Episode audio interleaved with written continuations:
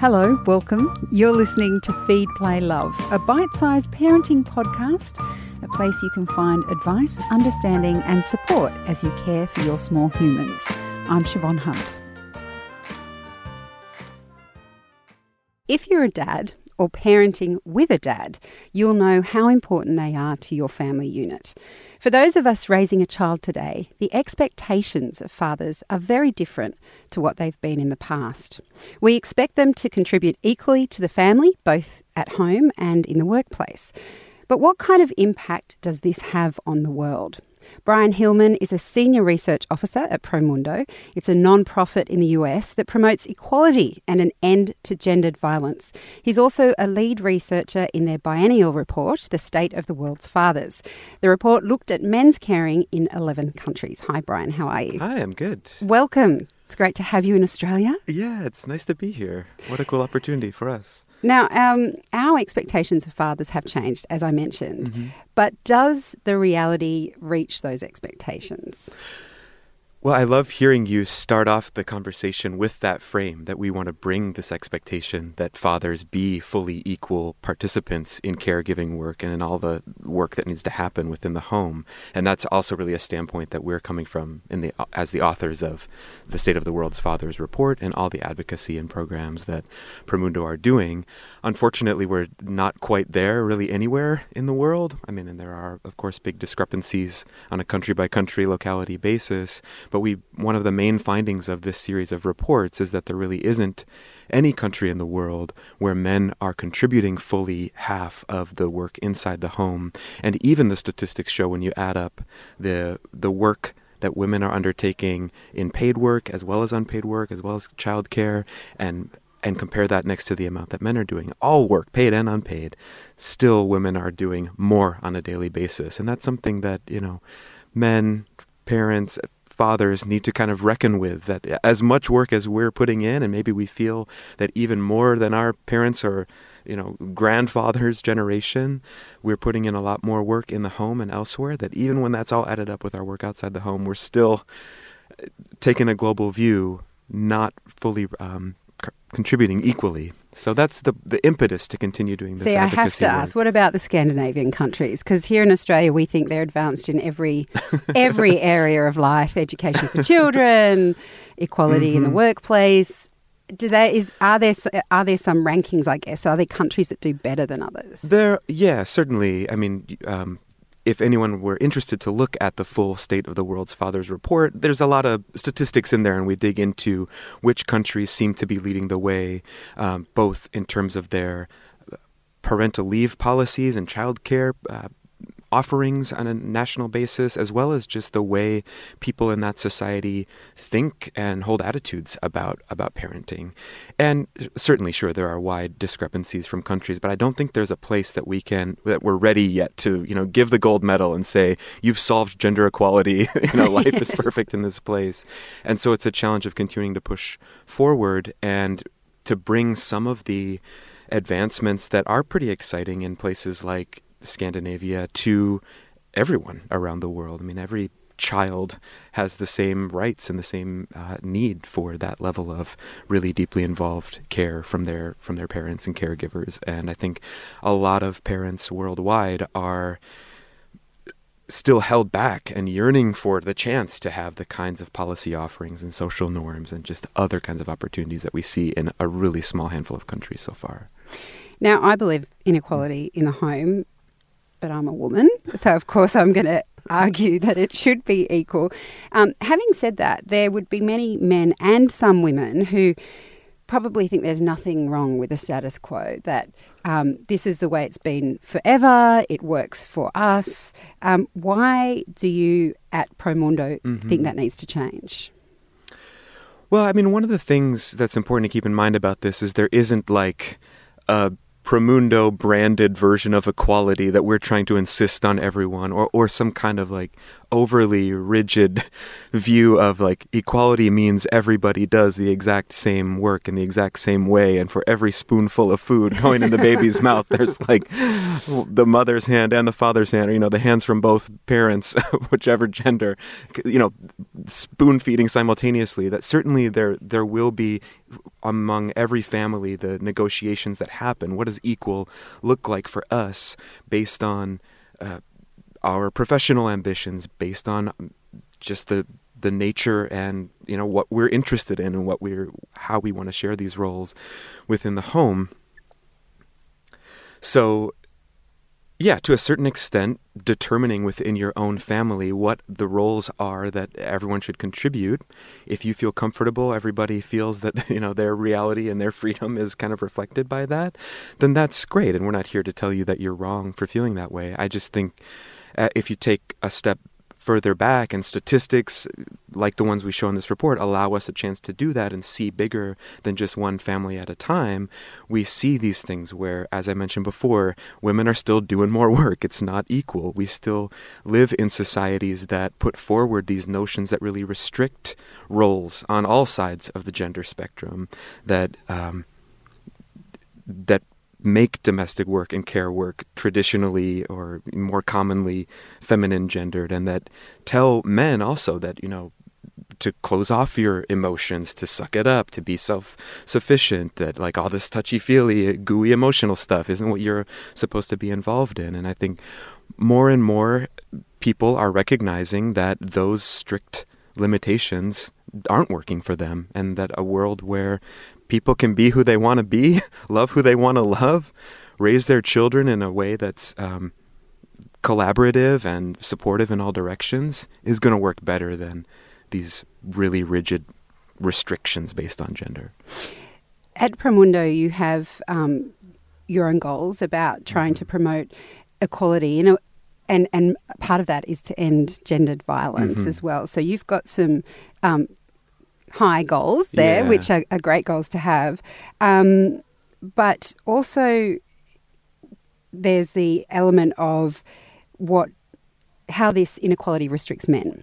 So when you talk about men contributing more to family life and being mm-hmm. more equally involved in family life, what have you found that they get out of it? Yeah, this is a great question, honestly, because as you're getting at, our day to day work in Promundo is taking on some of the biggest problems in the world. I mean, the rates of intimate partner violence around the world still are uh, extreme. And we find through a lot of our research that the root cause of so many issues like that are these rigid ideas about gender that tell men that they should act this way, feel this way, do these jobs. This is your role in society, as against and opposed to this is the role for women. And our our research everywhere we undertake it finds that the more strongly people hold on to this vision that like to be a real man you need to be tough. To be a real man you shouldn't be involved in this childcare and domestic work. The people who hold on to those attitudes most strongly are also the ones who are most likely to exhibit so many of these other big issues are most likely to uh, use and experience violence in many locations in their life, most likely to exhibit stress and depression and mental health challenges, most likely to show uh, or to use and abuse drugs and alcohol, even links with like risky driving and uh, all.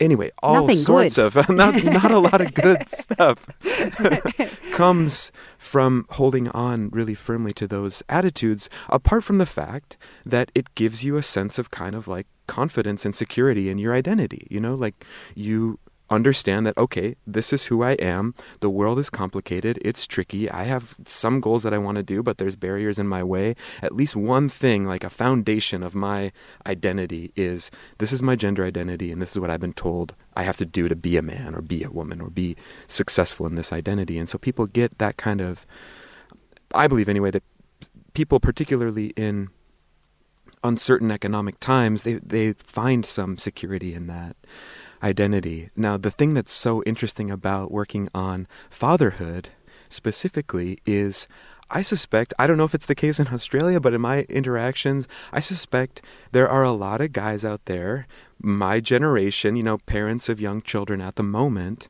who are very eager to have close, nurturing, loving, caring relationships with their kids, to be a major figure in their children's lives, to be able to show that physical affection, to be there for them, to do the work, and really feel like you're succeeding as a parent. But a lot of those guys might not think that they are part of some gender revolution or that they're, you know, living a feminist ideology day to day by doing that. But in a sense, they kind of are. You know, that the those ambitions, the way in which a lot of fathers in the moment want to be deeply connected in their children's lives are kind of new to more recent generations. They're not something that I don't, personally speaking, that my grandparents' generation would have even thought to kind of strive for in that way. And so I, I hope that a lot of fathers who are really dedicated to playing that nurturing role in their children's lives, regardless of what they think about the idea of feminism or regardless of their feelings on a gender equality ideology or their political leanings, might be able to see, like, oh, yeah, this, I actually am reaping the rewards of this close relationship with my children, hopefully a closer and healthier and stronger relationship with my partner and co parent, and that Right, those would be the benefits that come from kind of pushing against some of the outdated and, and harmful gender norms and roles. What I find really interesting is that um, the more kind of obvious examples of, let's say, toxic masculinity, mm-hmm. which is what we're kind of talking mm-hmm. about when we say violence and mm-hmm. all the other things that aren't great about having a very strong um, male identity, if you're looking at it in mm-hmm. that kind of traditional way.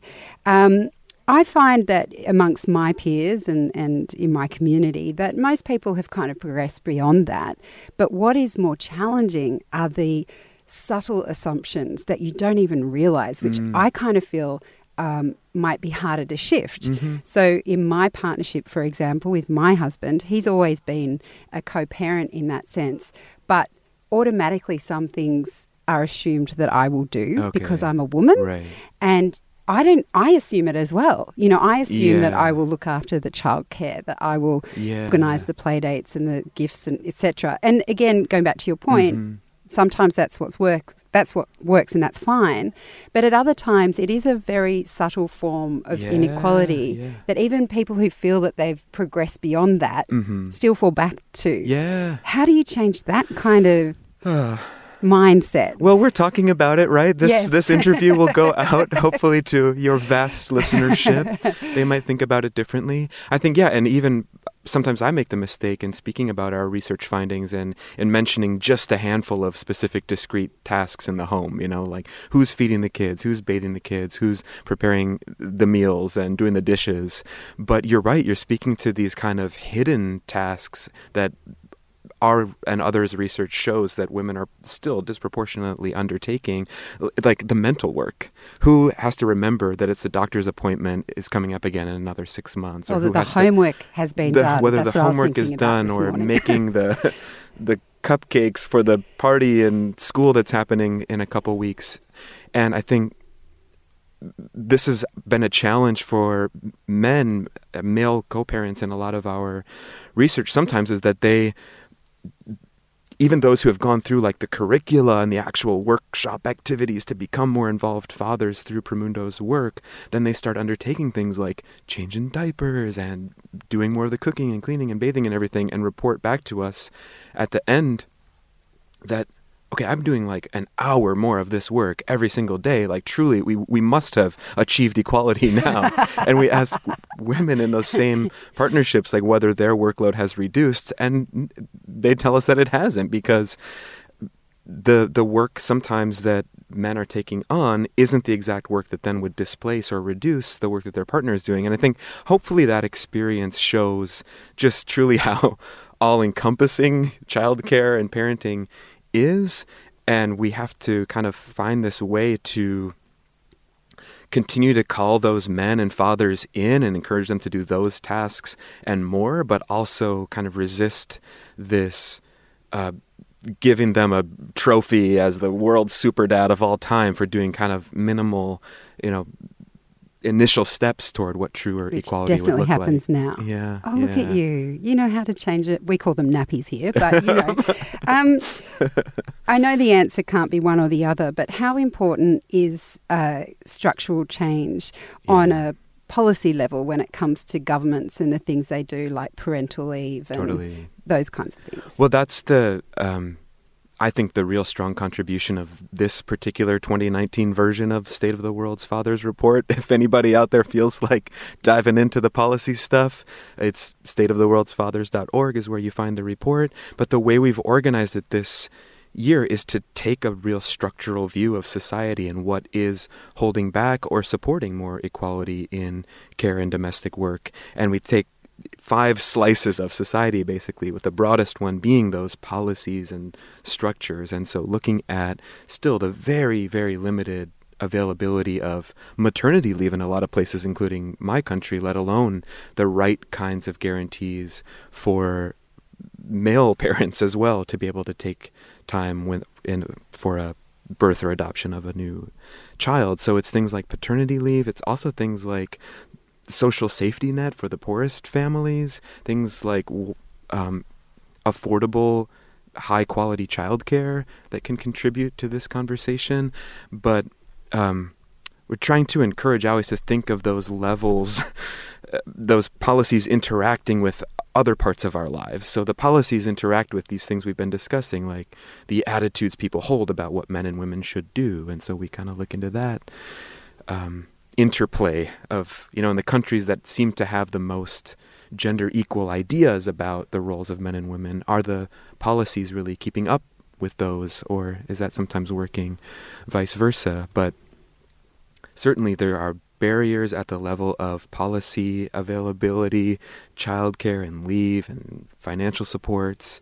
There are barriers in terms of the social norms and attitudes. That's kind of like the second slice down. Then there are barriers in relation to family economic security and physical security. So, I mean, I can't speak to everybody's reality who's listening to the podcast, but um, there are a lot of families around the world facing active conflict, facing living through refugee or internal displacement scenarios, and what is what are the implications of extreme instability like that on parenting patterns, and then as well just the level of the couple the co-parents negotiating um, and how how those conversations happen and then the fifth and final i'm like walking you through the table of contents of our it. report right now. The fifth and final is that individual father himself. What are those barriers that maybe he even feels internally like i don't have the skills to do this. I don't know how i can learn these things. I don't have like models in my life. So we're looking at all of those levels and how they interact with each other No, it seems like a report everyone should read. Brian, your you- homework has been assigned That's right. While the baby's sleeping. right Brian, thank you so much for coming oh my in. pleasure That's Brian Heilman. He's the Senior Research Officer at Promundo, and you'll find links to the report, The State of the World's Fathers, in the notes of this episode. Feed, Play, Love is a babyology podcast produced by Debbie Ning and presented by me, Siobhan Hunt. We'd love to hear from you, so if you'd like to get in touch, email us at feedplaylove at theparentbrand.com.au. See you next time.